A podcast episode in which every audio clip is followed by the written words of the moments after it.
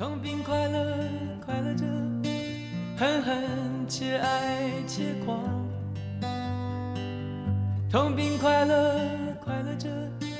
不离不问啊不想。大家好，我是小样，大家好，我是天童。这里是饭桌上的家。我们已经很久没有更新了，也就三个月嘛。三个月挺久的。对，上一次还是消暑的灵感，最近已经很冷了。嗯，说说呗，为什么这么久没有更新？因为这三个月我们都在，其实不止三个月了，前面也在。从上半年开始，我一千小时就在想做自己的产品。嗯，然后我们终于憋了非常久之后，今天把这第一款产品福州玲珑肉燕的介绍发布了出来，相信有些朋友可能已经看见了。嗯，就是这个上线的内容吧，我们可能也准备了一个月的时间，对，所以就是感觉这个事儿它 block 住了所有的事情，嗯然后以至于所有事情都其实没有什么推进。嗯，也不能完全这么说，但确实，至少这件事情本身自己经，我们经常是有会被卡住嗯，的感觉。我感觉因为今年做产品，然后被卡住的这个感受就会经常发生。对，然后因为就是做产品这件事情，虽然我们是很想花心力去做，但是也感觉很多人或者很多朋友在他们的口中，应该这个事情是快速试错，对不对？或者他应该，尤其是你作为个体户，总感觉这事情应该做的特别快才对嗯啊。当然，我们也认可这样的想法，但是我们自己好像就是，比较慢。你说说呗，为什么你觉得自己做这些事情是比较慢的呢？我觉得，嗯，我记得有一天你晚上你说你觉得就是我们的心都很重，嗯嗯，就是很多东西，比如说对于我自己而言，所有事情我就想亲力亲为。那包括产品的包装，然后包装上的插画，嗯然后产品折页里的食谱，嗯然后包括这个产品很多这个，比如说一些文化背景的调研，就是好像对于我来说，查资料是一件没有尽头的事情。嗯然后包括我觉得我们愿意花可能整整两天的时间去工厂，然后专门去看说他们到底怎么把这个东西做出来的。嗯我觉得这些都是因为我们太想要把这个东西，就是一开始就做到我们最理想的程度。嗯嗯，然后再加上，嗯，发布内容其实从构思，然后到最终发布，我们大概写了有六七个版本的文案，嗯，花了可能将近一个月的时间吧。虽然不是说这一个月每天都在写，嗯，但是这个事儿是一直挂在脑中的。嗯嗯，我就觉得会有挺大的包袱吧。毕竟说作为第一款产品去发，如果说后续我们再推新的产品，可能就不会有那么重的包袱了。嗯，挺好的。我觉得你说完之后，我原本更加惭愧，但是现在可能还有一点骄傲，可能两者现在一个平衡吧。那我们要不要先简单的七嘴八舌的和大家介绍一下我们上线的这款产品呢？嗯，我们上线的产品刚刚有提到叫福州玲珑肉燕，它其实是一个福州的本地食物。嗯，然后它叫肉燕，是因为它虽然长得很像小馄饨，但是它的这个外皮其实也是由肉做的。然后又因为你手工包的时候呢，它这个类似于小馄饨的形状会有两个燕尾，所以它就叫做肉燕。嗯，那本地可能大家会更直观的去讲说，哦，这是一个肉包肉，就是的这样的一个食物的本质吧。然后肉燕，我觉得在福州的这个饮食文化里面是一个特别传统和具有象征性的一个存在。比如说，嗯、几乎吧，逢年过节家里一定是会有肉燕的，然后有的时候会煮一个，就是会煮一碗汤汤菜，叫做太平宴。那太平宴就是要在这个肉燕汤里面，可能还会加上其他的蔬菜去杂烩，然后包括可能会加上一些呃菌类啊，或者一些肉类。但它最重要的元素是一定要有蛋，尤其是鸭蛋，因为鸭蛋在福州话的方言里面就是叫做鸭卵，那它就跟鸭乱是谐音的，所以就代代，所以就代表太平。那合起来，鸭蛋和肉燕就是太平宴。嗯，然后这道菜就是属于每一次家里长辈生日啊，或者呃大家在外面就是办酒桌，然后这道菜一端上来，然后所有老无论老小吧，大家可能都会去离桌，然后互相去敬酒，然后这个时候酒店的包厢里面可能就会响起噼里啪啦的鞭炮那个爆竹声，所以这道菜是一个嗯福州这种传统宴席上。嗯，一个特别重要和不可撼动的存在。嗯，我觉得你刚才说的很投入，然后我会感觉肉燕就是福州小吃的一颗明珠。嗯，但是对我来说呢，打开方式就很不一样，因为我第一次吃肉燕就是你带来的，那个时候咱们俩还只是朋友。嗯，然后晚上可能一起喝酒聊天，小杨就带了肉燕到我家里来做。然后说想让我尝一尝，结果他带来的不只有肉燕，还有福州的灵魂调味，就是白醋和白胡椒。然后当我们喝了一会儿酒之后，小杨就说我们去煮这个肉燕。嗯，然后过了一会儿，我就吃上这个肉燕。第一，因为我是从来没有吃过肉燕这个食物的，嗯，所以我可能作为北方人和大部分人的感受一样，它可能是一个小馄饨，但是它的形状明显长得有所不同，它更小的颗粒，就是它会有点像。小金鱼，哎，差不多，就是这是一个珍珠小丸子的那那种个头，但是它的这个形状又比你平平时想到的飘在碗里一片一片的那种扁肉或者馄饨的形状很不一样，它很它很蜷缩在一起，感觉很很紧实的感觉，嗯啊，然后吃完之吃第一口就会感觉到非常的惊艳。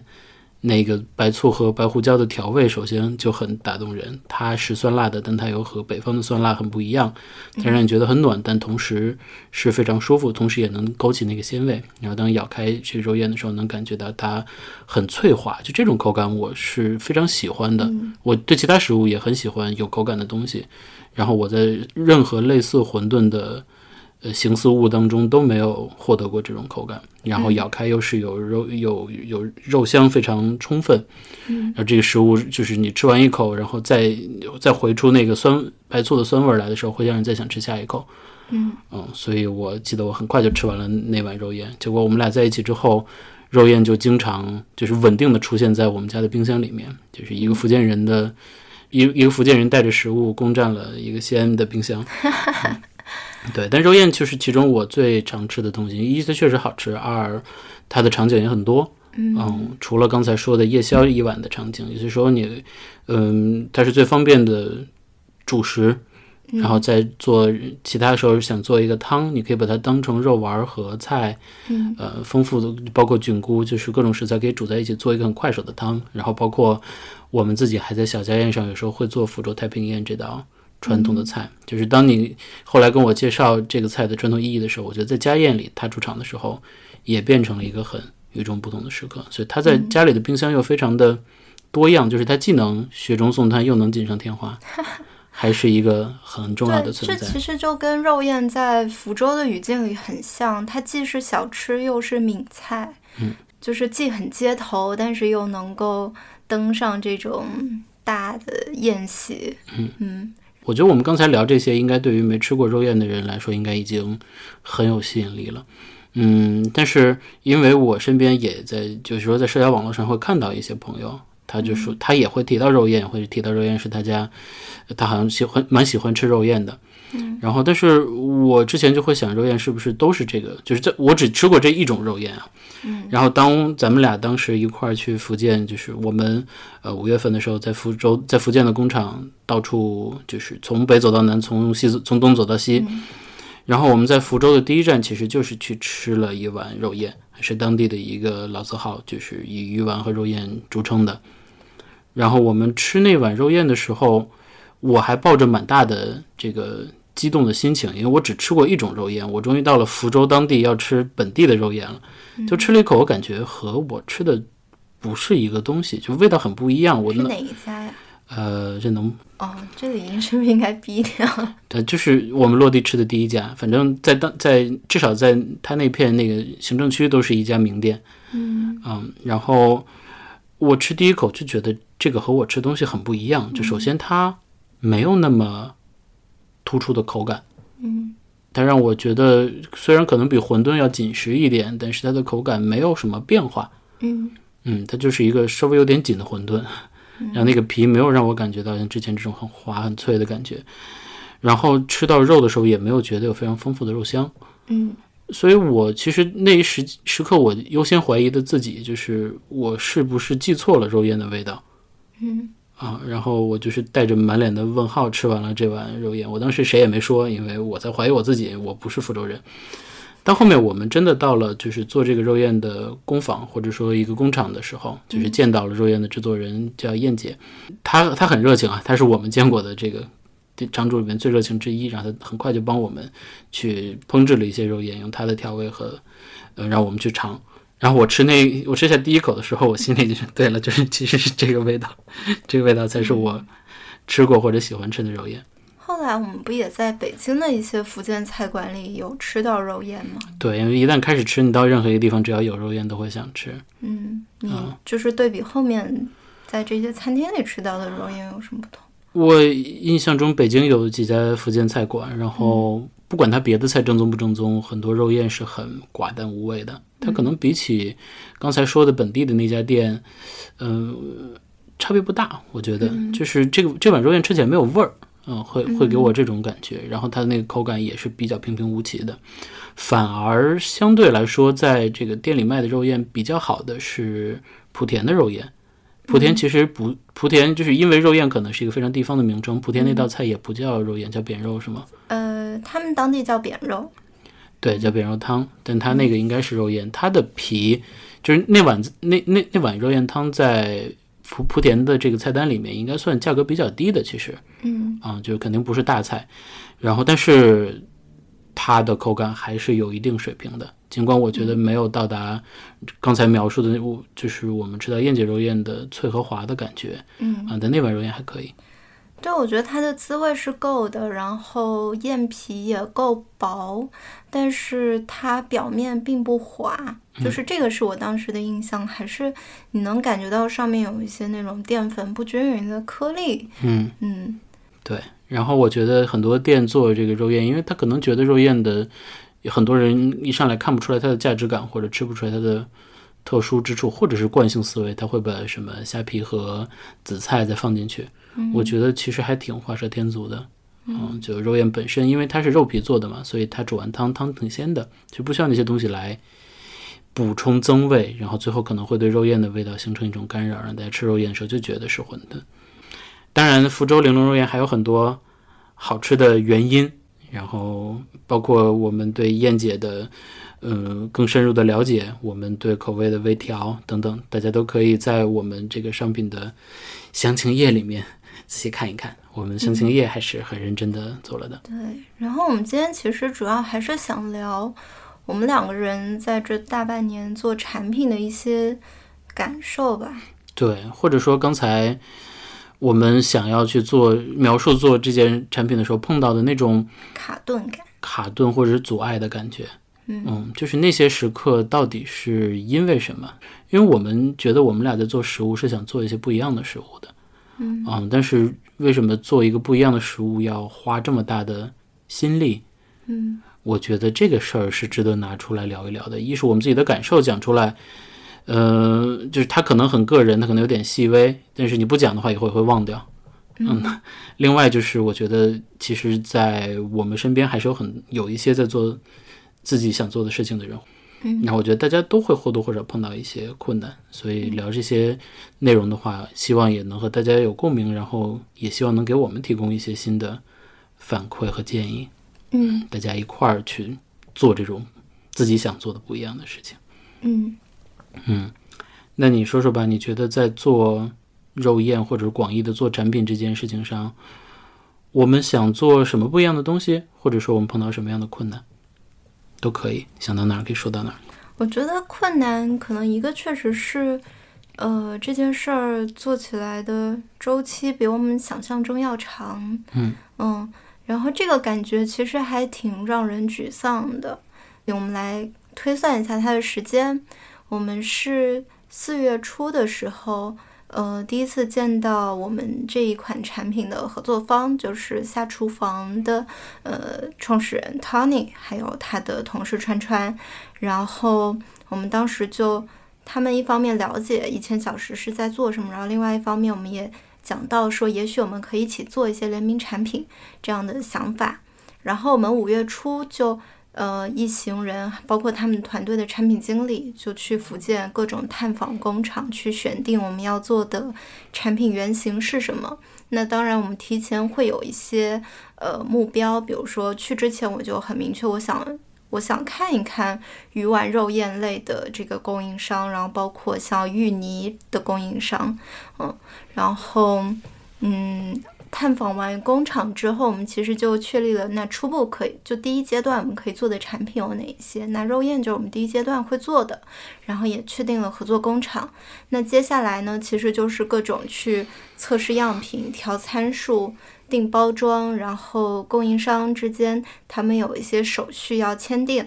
然后就再到产呃产品的上架，那上架又有非常多的物料需要制作，包括呃这个产品宣传照片的拍摄，然后商品详情页的设计，嗯，然后以及到我们刚刚完成的这个 上线的宣发动作，那当然后续还会有一系列的销售策划去做，但事实上整个流程。就从五月初房厂开始算的话，那就几乎是，呃，快半年的时间。快半年的时间，对，就是比我预期中想象要长。一方面，我是觉得当时测试的这个原型产品已经挺接近了，但我们中间会有一些想要去呃调试参数的尝试，然后包括包装的调整跟这个。一些就是怎么说呢，内心挣扎吧，然后有这样的一些反复跟挣扎的时间，嗯，然后再加上，嗯，我们刚刚讲到说，因为我们俩是心很重的人，所以很多细枝末节的东西，可能对于他们已经非常熟练的这个产品上市流程来说是，嗯，可以按标准来走的，但我们就不想按标准来走，所以就会。就就还挺慢的吧，然后再加上很多事情对于我们俩人来说都是第一次做，比如说写商品详情页，我觉得我之前没有怎么写过像商详页，嗯，那这个东西就是得重新去学习的，嗯。嗯，然后包括产品拍摄，那我几乎是呃自己做的拍摄方案，然后去找各种各样的 sample 去去定说这个产品应该怎么来拍，那。就几乎是这样的一个亲力亲为的过程，嗯，然后我们俩又对于很多第一次在做的事情的时候，都会有一些，就是想把手收回去的 感觉。嗯，我觉得你刚说的让我很有共鸣的点有那么几个，第一个就是这件事情很长，就回想我们之前人生中的经历，就是上学且不说啊，但是你上班的时候，就是一个项目可能都很快。然后包括一千小时做到现在，其实很多时候，呃，就小报尽管你也很认真的写，但它是一个嗯很短的事情。然后包括你活动可能复杂程度再上一个量级，然后你自己也可以传出来 SOP，然后可能有大家一些帮助，这个每个活动也就做完了。但这是我们第一次面对一个更系统的工程。我觉得他我们做之前可能也会想着，如果我们只要努力运用我们的。双手 就可以把这东西做出来，但是当发现了比之前熟悉的这个周期还要长的时候，最开始的动力是会有衰减的。然后兴奋的兴奋劲儿是肾上腺素顶过去之后，你到底靠什么来持续推动这个项目继续往下做？嗯，中间确实是会有一些波动的，那个是我们经历过才会感受到的。当然以后它的流程会越来越快，但是这第一次确实是开头难。对，而且我觉得中间还有一项特别重要的工作，刚刚没有提，就是我们对于一千小时要做什么产品的讨论。嗯嗯，因为呃，对于我们来说，我们并不认为自己会是一个产品的销售渠道。就是我们不是说选已有的产品直接拿来卖，然后去做相应的内容来包装它，而是我们希望从头去策划一个产品，然后再到去明确它的需求、它的人群，然后它需要去做怎样的设计，嗯，然后再到去找到匹配这个产品的销售方案跟传播方案，嗯。嗯，然后以及。呃，所有的产品它最终应该怎么与一千小时的价值观去做匹配？就做产品这件事儿，到底对一千小时来说意味着什么？就我觉得这些讨论是我们在过程当中也花了很多时间去做的。是的，然后我们不断的会被现实提醒，我们需要做这样的讨论，就是我们到底想做什么？我们做的现在在做的，到到底是不是我们想要的？对，因为它会涉及到说你的包装哪个部分应该是投入去做，或者说花更大力气去做哪一个部分你是可以暂时先舍弃的。嗯，然后包括你在传播在详情页的表达上，就这些其实都是跟更背后的这个想法有关的，你才能够去判断做选择。嗯，我觉得你刚才说的其实对应了一个非常。也是另外一个很宏观的难点，就是为什么这件事情做的时间很长。然后刚才说了一些纠结，呃，我觉得就在于我们是既没做过这件事情，嗯，又很想把这件事情做好，这个就很困难。其实还蛮内耗的。就是或许如果让我今日来看的话，我会觉得先把这两件事情拆开来做，可能也不错。就是我觉得这是也是之前很互联网的思路，就是我先有嘛，有完了再改嘛，再优化嘛，嗯，但是我们是同时去做这两件事情，然后其实会造成一些反攻的部分，我会说，嗯。嗯，就是可能最后发现和你最想做的不到一个，不是一个。没达到你想做的标准，你可能还会再去重新去做一样的工作，再去优化它。就是他把优，他把完成和优化放到了同一个时间周期里面，还挺大的挑战。嗯，然后这就会有一点骑墙，因为就是你没做过，你肯定不可能很容易的就做好。对，但我觉得，嗯，接下来就是只要有一个产品上了，包括我们其实走过一遍整个过程嘛，那我觉得，嗯。就是接下来做的话，应该会更容易。那我们就看看我们的 第二个已经比较容易了，我们看看我们的第三、第四个产品，多久可以跟大家见面？嗯，我其实挺同意 Tony 他当时，你记得我们在做这个肉燕新品发布会结束之后，我们跟他们俩单独聊了聊嘛。嗯，就我挺同意他当时说，一个东西就是你先你做出来之后，其实就。就好了，因为你很多反馈，包括你需要改进的地方，其实都是你需要把它拿出来，让更多人去去去试了，你才知道的。嗯，然后我觉得这个另外一方面也是对于嗯个人的一个训练吧，就是哪怕他现在状态不是最完美的，也不是很完美的，就是你还是要勇于去面对这些不完美。嗯，然后去想办法解决它。嗯嗯，对，我觉得有了一个东西之后，你就有了可以发力的点嘛。嗯嗯嗯。那我觉得你刚说一个点还是挺重要的，我们可以聊一聊。就是我们其实花了蛮多时间去聊我们想做什么样的产品。嗯，我们就不聊我们具体想做什么样的产品了吧，因为这个也可以放在小时报里面去跟大家聊。但我们就想，我觉得可以聊一聊，当我们在做这样比较务虚的讨论的时候。嗯，会碰到什么样的困难？以及我们，我们现在看起来还是很喜欢这种讨论的，对吗？嗯，我觉得这种讨论还是挺给人能量的吧。就是它让，虽然说你眼下的能力也好，资源也好都很有限，但是，嗯，这些相对务虚的讨论，它是一个是能校准你的方向的，然后另外它也能够让你看到当下这种。嗯，这些看起来并不会马上有反馈的行动，它背后更大的意义是什么？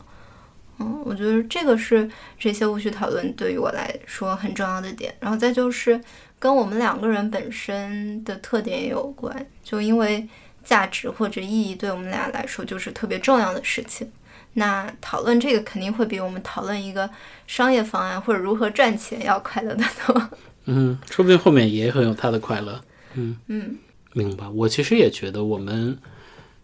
第一千小时很多重要的时刻都在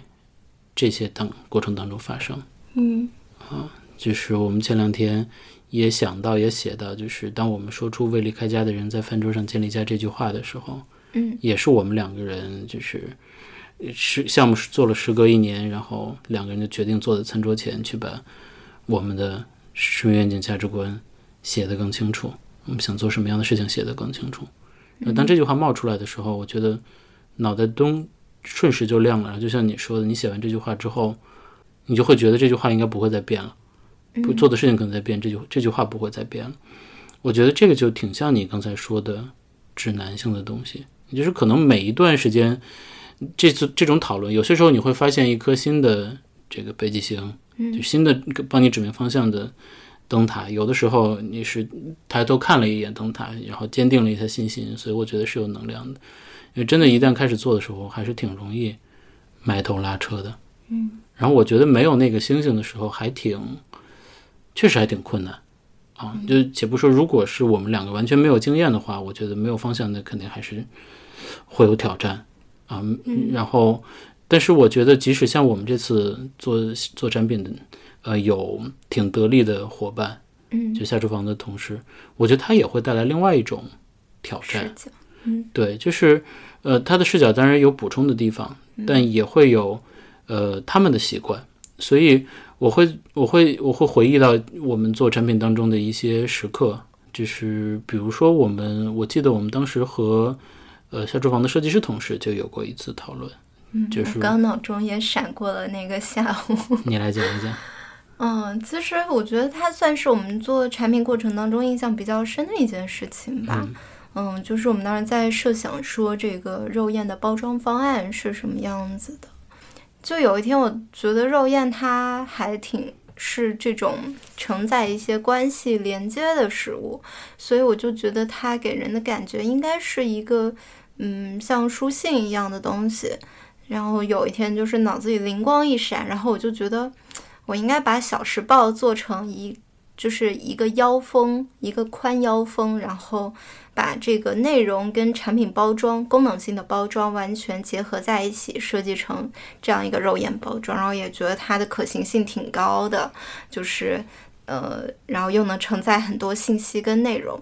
然后其实我想到这个包装方案，包括还把这个草图 demo 给画下来，那个感受是很兴奋的。但是跟设计师同事就是在对的过程当中，他们就给我们抛了一些特别务实的问题，嗯，然后包括，嗯，其实当时我感觉是非常直接的去讲你的这个方案不 OK，然后因为没有人会把一个腰封拆下来阅读，嗯，然后然后当时我觉得第一感受就是。嗯，还是你很原本有很高预期的一个东西被人泼了冷水的那种失望跟沮丧，嗯，然后再就是我觉得，嗯，会面对这种相对负向沟通的时候，自己的这种退缩，就是也会为自己的退缩而感到一些难过。嗯 我当时应该是觉得，就是如果他认为折页的不可行，就是不可行，不应该是一句断言，就说没有人会阅读这件事情，我觉得是一个是一个断言嗯啊。但是你说就是大家会不会保留一个折页？我觉得这个东西也纯粹是看你这东西，你的你的东西制作的也不一定精美，你让它制作的是否有意义，是否 make sense 啊？就如果东西是吸引人的话，不见得人就不会保留它。然后我也觉得你的设想还是有它的价值，你肯定是想要。你不想要平平无奇的做一个，嗯，商品小册子一样的东西嗯，放在里面。嗯虽然最后可能就是一个小小折页。是的，我觉得这个也是面对的困难。然后我们当时就说，我们一方面再去考察腰封的可行性，你如果说它不可行的话，它到底成本应该是多少？嗯，然后我们当时也反对了他们提出的一些简化的方案。嗯，我觉得我们还是就哪怕它不是腰封，我们还是希望能够把更多的文化内容可以以文图文的形式展示给大家。就是如果它能做功能性的结合，我们还是坚持去试一试；如果不能的话，我们再去找其他的方式。嗯，我觉得那次沟通结束之后，就是确实那一天还是应该是有点挫败的。你觉得你可能设想了一个很好的东西，呃，被被直接反驳了。尽管后面可能后面的验证也告诉你，它的包装成本其实还有点高啊。我们最后没有选择这个方案。嗯，对的，那天还是蛮挫败的。我觉得这个挫败的感觉，其实它带来的最大的痛苦在于，我们后面我们虽然坚持了一些自己的立场，但我们最后把它仍然做成了一个。比这个大闸蟹里面放的这个产品折页要好，但是好不了太多，但还是要好一些的一个一个一个一个印刷的肉眼烹饪的食谱或者手册提供给了大家。它当然还是有它的价值，而且我觉得你设计的也蛮美，嗯，但我觉得我们还是无形中被给予了一个选择题，嗯，就是回想我们当时在做。去去想肉燕应该用什么样包装的时候，我们可能不管是做尝试也好，找灵感也好，我们其实一直在做一道开放式的问答题。嗯嗯，然后我觉得我们之所以想做不一样的产品，本身就是在去做一个最大的问答题，就是它是一个纯开放的题，这是我们觉得有挑战性，同时也吸引我们的地方。但当一个呃，就是我刚才说，就是如果当我们的合作伙伴他们有一些经验，他们有一些意见的时候。我们要花一些时间跟他们去讨论这件事情，然后当我们被给予一个选择题的时候，就我们很有可能就做了一个选择，这样就把开放题做成了封闭的问题。有些时候我们没选其中给出的任何一个方案，但我们不自觉的就顺着思路的影响或去填上一个比较显而易见的答案。嗯嗯，所以我觉得这件事情是在整个过程当中，我觉得蛮有挑战的一件事儿。嗯嗯。我觉得可能在后面还会碰到很多类似的情况。嗯，对，还想到一个类似的细节，就是我们当时在讨论，就是跟摄影师在讨论那个肉眼拍摄方案的时候，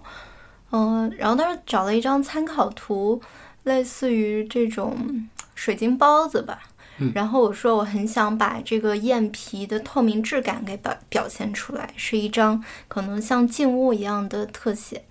然后摄影师看完那个参考图之后，就是非常明确的告诉我说，这个一定是得在水里才能够体现它的透明质感的。如果仅仅是这样摆的话，是体现不出来的。嗯，我觉得当时我可能一下子有一种，呃，会。被自己的无知或者没有经验而一下子感到这种不自信，然后我就非常，呃，我也就接受了这样的一个说法，然后就定了一个可能说更可行性更高的拍摄方案。但是你刚刚在讲我们这个过去这个事情的时候，我就会在想，如果我再坚持一下，或者说如果我去尽力说服，是不是能够找到一些。拍摄的方案去实现这个效果呢？嗯，我觉得这些东西应该都是有可能的，只是说因为时间，因为就是当下的勇气，你没有去做这样的沟通。嗯，我问个问题，我们有没有在这次的做展品的过程当中，想要用我们的方式去做，最后还做成功了的事儿呢？嗯，我觉得在这个产品的命名跟它主打的卖点上。我觉得我们还是比较坚持的，嗯，就是比如说这个肉燕叫福州玲珑肉燕，嗯，其实我们前面在做这个用户反馈收集的时候，嗯，大家认可的卖点里面，对于马蹄的这个认可度是非常高的，然后包括产品团队也会建议我们说。如果把马蹄这个卖点放大，包括说把它体现在产品名里，也许是一个呃吸引用户的地方。那嗯，我觉得虽然因为这个产品刚刚上架不久，也刚刚发布嘛，所以我们并没有一个实际的销售去支持我们的论点。但是我其实仍然会觉得福州玲珑肉燕的这个名字更好。嗯，它不是一个纯产品特性的描述。然后玲珑它兼具了这个产品的特性以及一些嗯情感或者说一些感受性的特点，我觉得它会让它从一众的这种地方小吃，然后你检索出来的搜索结果里面感受到不一样。我觉得这个是我觉得我们坚持的一个点。嗯，那次还挺好玩的，因为我印象中玲珑肉燕的名字是我起的，对吧？我起的。你起的是那个盈盈，你当时想讲轻盈这个词，我们印象，我印象中，我们最开始想拟定的名字里面，我们比较中意的是“玲珑肉眼”这四个字。然后我们当时去和下厨房的用户去做了测试，然后里面问到了产品名称的问题。然后我觉得这个测试就因为看测试看上去是非常科学的一种方式嘛，嗯啊，然后测试当时给了我们两个信号，我觉得我们做出了很正确的判断啊。一个信号是说需要在它上面增加产地的名称，就是当大家知道它的地名，知道它从哪里来的时候，一方面增加了一些本土的感觉，另一方面也呃增加了一些背书，然后也让大家出于好奇、出于尝鲜，想要去购买。所以大家喜投票比较高的都是增加了福州这个名称的。然后其二呢，就是好像马蹄颗粒的这个店，呃，大家很喜欢，然后也有人对这个福州马蹄肉燕投出了比较多的票数。嗯，然后当这个结果出来的时候，我就是一按照互联网的方法论，它不是应该就定了。认了嘛？对，但我就是就觉得这个产品的灵气突然就没有了。就如果它是福州马蹄肉燕的话，它是非常平实的一个产品名。嗯，然后我觉得我们当时也是有一些沮丧，但是后来我们就想到，那要不要问一问我们身边的人，尤其是吃过这个产品的人，嗯他们对这个食物是怎么想的？嗯嗯，我觉得这些朋友可能也很接近我们，实际可能会支持我们去购买这个肉燕的人。嗯，然后在这个很广泛的调研中，大家好像都更喜欢“玲珑肉燕”这个名称。嗯，然后我们是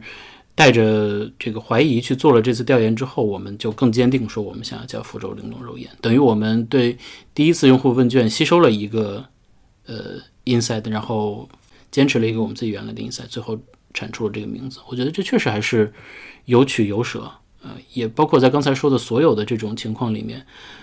都是在一边吸取一边创造。嗯，我觉得这个过程还蛮蛮好玩的。对，其实我觉得整个过程里面始终有这样的一些视角，他们是跟我们的出发点很不一样，然后他们可能会比我们更务实一些，然后更没有这个语境一些。嗯，然后当他们提出这样不同意见的时候，对于我们来说是个刺激，然后会倒比我们就再往深去想一想。嗯不然有的时候确实。如果只有我们两个人在做这件事儿，顺着我们最舒服的思路去做，也许最终也不行。但是这个还是蛮考验意志力的，我觉得。哪种意志力？嗯，就是你是不是足够坚定这一点吧。我记得我们可以再聊聊最近这篇刚刚和大家见面的介绍肉眼的这篇文章，我们写了差不多快一个月，就是还挺夸张的啊、有点离谱。但是其实，在可能过程刚开始十天左右的时候，下厨房的同事就先写了一本肉燕的介绍，嗯啊，他们就说我，带我们让我们看看可不可以用这一版。我们当时看到那个同事，他应该是肯定是看过小样的内容，看过小时报，然后知道我们在做这件事情，然后再加上我们那会儿已经有了比较完整的详情页，是我们讲了很多我我们做这个产品的故事版本。对故事也好，卖点已经梳理的差不多了。然后这个同事就用很轻快的笔法写了一个很，我觉得是在很多就是在一众介绍产品卖货的这种产品文章里面，其实写的蛮好的。嗯，就是他把小样的背景也几笔勾勒了出来，然后他把产品的点也基本上都带到了，就我觉得是一个挺标准的东西。当然，我们当时第一反应觉得还有很多可以再深化的东西，以及我们可能他识别到的一些这个产品的卖点，尽管可能识别对了，但我们还想多说几句，想把它说得更清楚，所以我们就一直在试图做这件事情。结果可能又写了一周到十天左右的时间，我觉得有有有有那么半天时间，咱俩都挺崩溃的，就说要不然我们就用他那版本算了，对，人家写的既符合大家。简便阅读的看的东西啊，点一抓的还可以，我们在那上面再去微调吧。嗯，但我们最后还是肯定是没有这么做啊。但是我觉得那那个时刻给我们后面，一是我们后面再坚定的时候，我觉得我们最最坚定下来的一个信心是说，我们应该比我们之前什么都想和大家介绍到这件事情要做的更直接一点。就一件小事做了产品，这个产品是什么？这个产品做了这个产品，折射出我们想做什么样的产品。我们期待给你奉上第二道产品。就我觉得这个故事线变得非常简单，然后我们也可以最有力的把我们想说的东西说出来。我觉得这是这也是一个吸收和坚持的例子吧。嗯，然后我想再聊一个话题啊，也和我们自己的能力有关，就是我觉得我们写文章这么艰难，还面对一个事，就是我们在卖东西的时候好像有一点羞耻感。嗯，你怎么看这件事儿？嗯，我觉得就是你脑子里总会有一个声音，就是这个声音可能是你假想的一个读者、一个旁观者的声音，然后这个声音在说：“看吧，就是最后还不是得卖货。”对，就是会有这个声音，所以它可能会让人有一点羞耻感。然后再加上我会觉得，嗯，这个食物，嗯，它很好，但是它就是一种平时的好，它不是那种炸裂的好。对，就是不是什么高科技，然后也不是就是多稀缺。嗯，好像说你做这个东西出来，然后卖给大家，就会有种就做小摊贩儿。小摊贩的感觉，嗯嗯，对，但为什么我们会想到我们做小摊贩或的时候会觉得羞耻呢？嗯，我觉得一方面就是，呃，我们做过小摊贩嘛，比如说九月份这个产品刚上架，然后我们当时就想说能直接在线下去卖一卖，然后也看看大家反馈，所以我们就参加了一个北京的市集，然后在市集上摆了三天摊儿，就是卖肉燕。对，然后呃，我觉得我们做小摊贩有几个点吧，一个是说我们俩都不是特销售的人。就是我觉得销售素质是一个摊贩很重要的这个特质，那可能就是出于不自信，我觉得在小摊贩这个角色设定上，嗯可能主要这个原因吧。嗯，我觉得会是的，就是我们人生当中应该首先没有这个家传绝学啊，家里没有人有过经商的经验，当你自己的话，很难变成一个很自来熟、很容易去有销售技巧的人，天生的那种。嗯，所以我觉得，如果这是我们人生中为数不多的第一次卖东西的经验，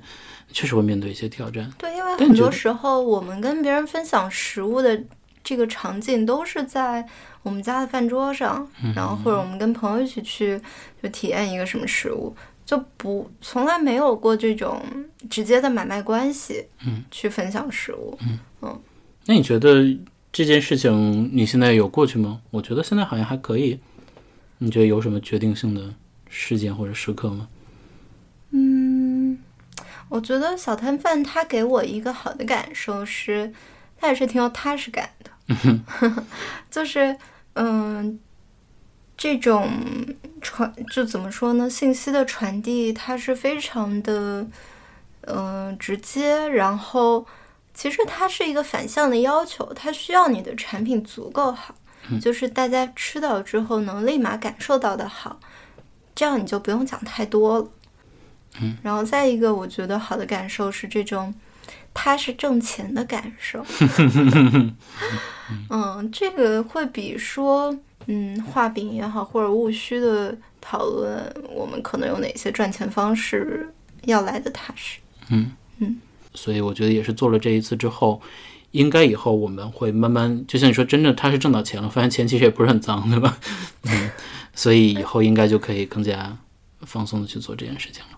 嗯，而且我记得那天也是跟另外一个创业了很多年的前辈在聊吧，就是大家愿意花钱买你的东西，一定是因为你的东西帮助到他，对他有价值。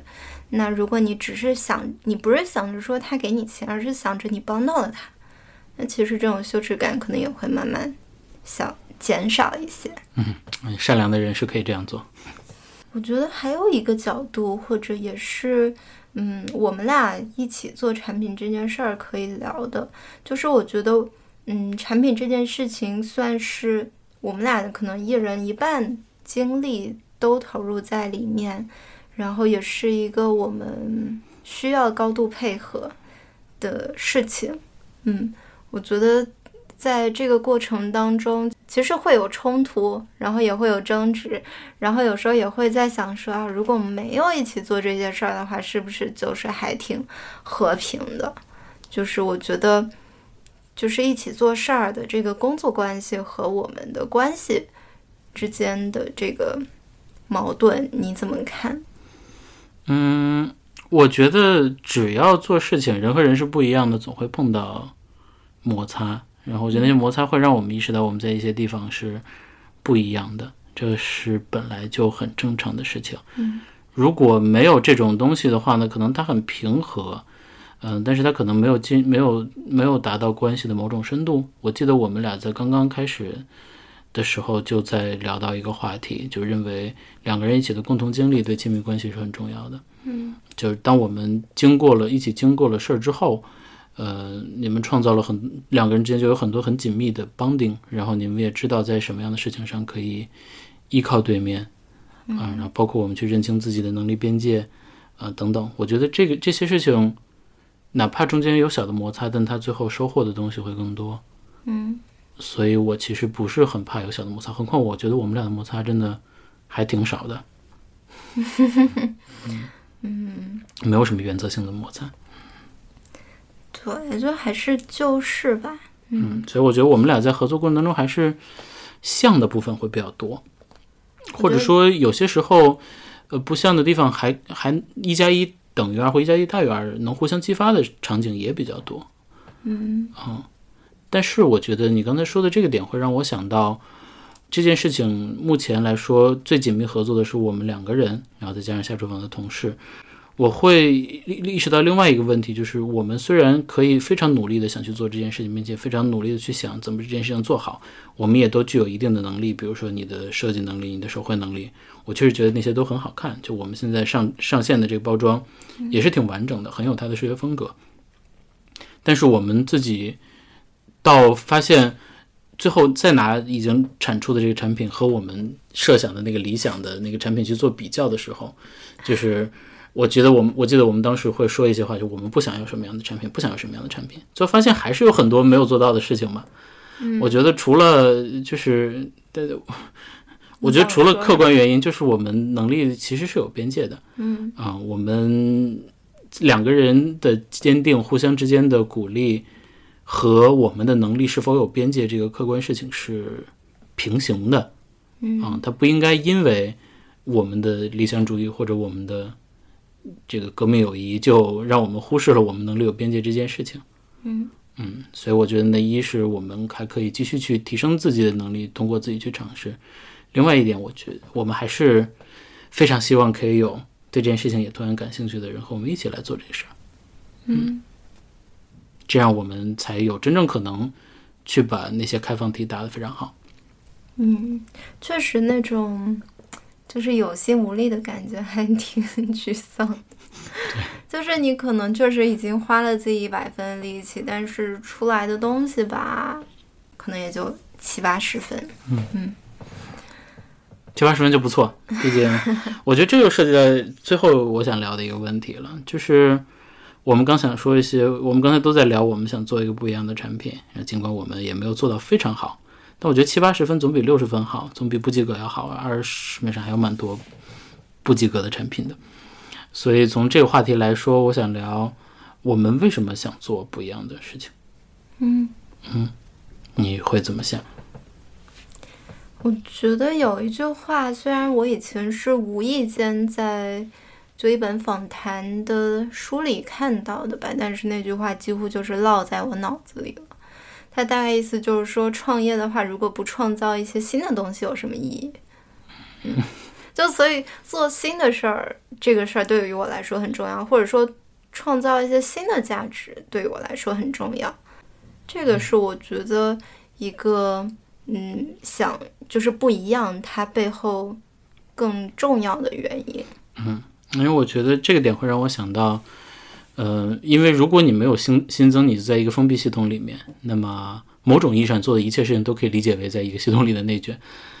嗯嗯，这是其一。其二是，呃，我想到有另外一种说法，叫做你要玩儿这个，你不要玩零和游戏啊，你要去开放世界。所以，当你去做零和游戏的时候，确实会增加很多的假想的对手，会会想到很多你现有的实践，不是说我们要完全脱离现实，但更多还是想说，如果去做一些开创性的东西，嗯对世界和对自己做的事情，可能都会有更大的贡献，有更大的空间。嗯，嗯，对。那你呢？我会想到一个点，就是我们上次在卖肉燕的时候，就是我们两个人去市集上，在北京的一个市集嘛，然后就有挺多人来问肉燕是什么，然后我们给他看，就是边给他看边讲的时候，他说这不就是小馄饨吗？嗯，还有各种名字，这不就是珍珠馄饨吗？珍珠馄饨已经挺好听的了，就是 但是它终究是个馄饨。对，但是我觉得听到最多的就是是小馄饨，嗯，就是而且是很多人很下意识的而。且我就是特别费解，就是肉燕那两个巨大的字儿，然后包括旁边还有一个专门的牌子，上写肉燕不是小馄饨，就横在那儿。但所有人看到锅里的那一个食物的时候，第一反应仍然是这是小馄饨。对啊，所以我觉得咱们俩就是为这个问题曾经也抓破了脑袋，嗯，就是至少我们我们我们煎熬过，就是、就是我觉得市集上这种路人的反馈，当时给了我一个特别强烈的感受，就是，呃，一个是肉燕的传播确实是很有难度的。比如说，我是从小就是因为太习惯这个食物的存在，我不会把它跟馄饨画等号。嗯，但可能对于中国大部分地方的人来说，都会把它归入馄饨的类别。嗯那我就发现说，你要打破这样一个，就是大家已经默认，就是已经像常识一样的认知，是一件很难的事情。你需要多厉害的传播技巧才能够去解决它。嗯。嗯，那最笨的方式就是你不断跟人说肉燕不是小馄饨。嗯对，但是我觉得我们当时面对的最直接的问题，就是如果大家都这么想，就是都成为一个接近共识一样的东西，或者是它很直觉性的东西，我们要不要将错就错？嗯啊，我觉得我们曾经犹豫过或者纠结过这个，就像你刚才说，你后面纠结的问题，我们现在在想的已经是我们怎么样用方式告诉别人肉燕不是小馄饨。就我们的立场其实已经很坚定了，但是我们曾经怀疑过这件事情。我觉得这个就和刚说的为什么要做不一样的事情还挺对应的。肉燕是不是小馄饨呢？我记得我应该是有三个阶段，第一个阶段是刚才说犹豫的状态，不知道要选哪一边。第二个阶段是我想清楚了，要说它不是小馄饨，然后我进入到了一个上头的环节。就在那个阶段，如果有人再跟我说肉燕是小馄饨，我内心里会泛起一股 怒意，啊、然后会强烈的说肉燕和他们不一样，肉燕是非常非常好的。然后你喜欢吃的扁肉，其实它不如肉燕；你喜欢吃的馄饨，它不如肉燕，嗯啊等等，就是肉燕高于一切的那个阶段。然后我后面有一个立场是，有一个朋友跟一个朋友聊到这个事情，他才说了一个点。其实他是他是哪里人？他是福州北部和温州那边的人。嗯，然后他就和我讲扁肉为什么好吃，就是他第一反应是，就是这个和扁肉是不是有点像？我说不太一样，怎么怎么怎么样。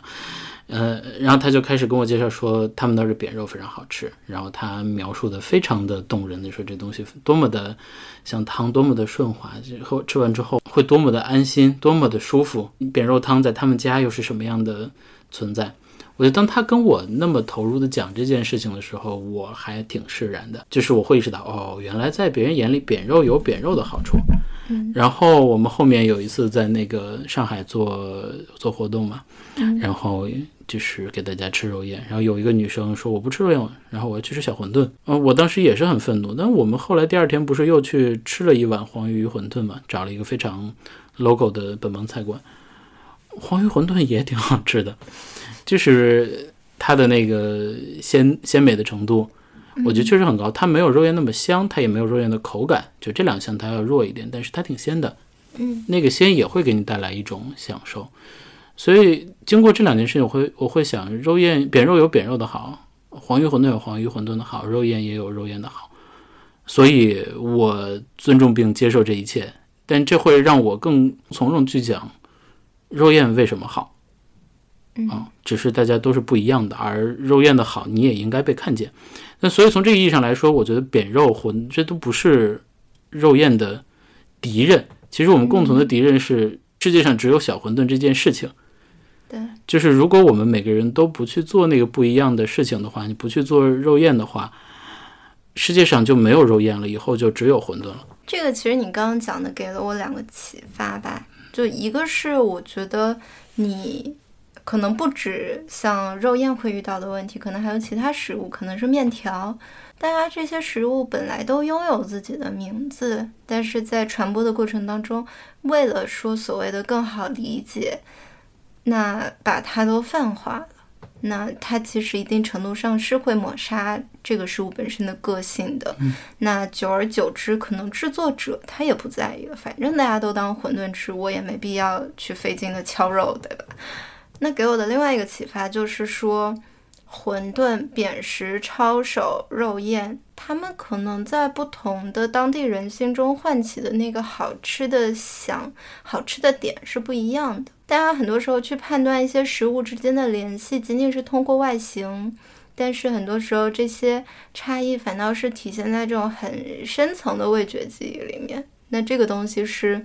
没有被讲述的。我觉得就是当只有统一的简化的叙事存在的时候，嗯，这且不说多样性吧，甚至一些很深刻的东西、本质的东西就消失了。尽管现在好像觉得在说本质这件事情有一点。有一点痴人说梦，或者说有一点有一点显得很过时，或者说这种追求不再是很不再是第一性的了。嗯，但确实没有的话，呃，且不说人类会变成怎么样，自己也会觉得很难受。我看到你前两天有在自己的这个个性签名上，你居然又注意到了，写写了“求真”两个字，你是怎么想的？追求真。嗯，追求真。对，当时就是当天也是发生了一件不怎么愉快的事情嘛。嗯，然后我就会在想说，那这个不愉快它背后到底是因为什么？仅仅是因为这个事情本身，大家的就是一些沟通上的问题啊，还是什么的？我在我后面想了想，还是说你对于真的东西、本质的东西这种东西的追求或者坚持，到底是有多坚定的？嗯。那我就在那个当下，我觉得说我还是很在意真的东西，嗯，所以我就把这个事情就这句话挂上去了。我觉得挺好，就是回到肉燕是不是小馄饨？我觉得不能把肉燕越做越像馄饨，这样就没有肉燕了。然后对我们自己来说，也是不能把自己做的越来越像另一个人，这样就没有自己了。这是我觉得还是要做不一样的事情啊。嗯，西安的馄饨叫什么呀？下面以下是闲聊是吧？我觉得节目可以结束了。好，西安馄饨就叫馄饨，啥馅儿？肉馅儿的。但是我不知道其他地方，因为应该北方馄饨清真的吗？不是，呃，也当然有清真的。北方馄饨有两种吧，一种是那个，就跟刚才我说的那个扁肉有点像，它就是呃放一点点肉在面皮里面，然后面皮那样翻一下。这样的馄饨，就其实它吃的确实不是肉，就是面片汤上的味儿，然后它是一个就是舒服的这个吃面片有什么差别？就跟我肯定是有差别的了，但从营养学上会来。讲，它有清楚的口感，可以吃味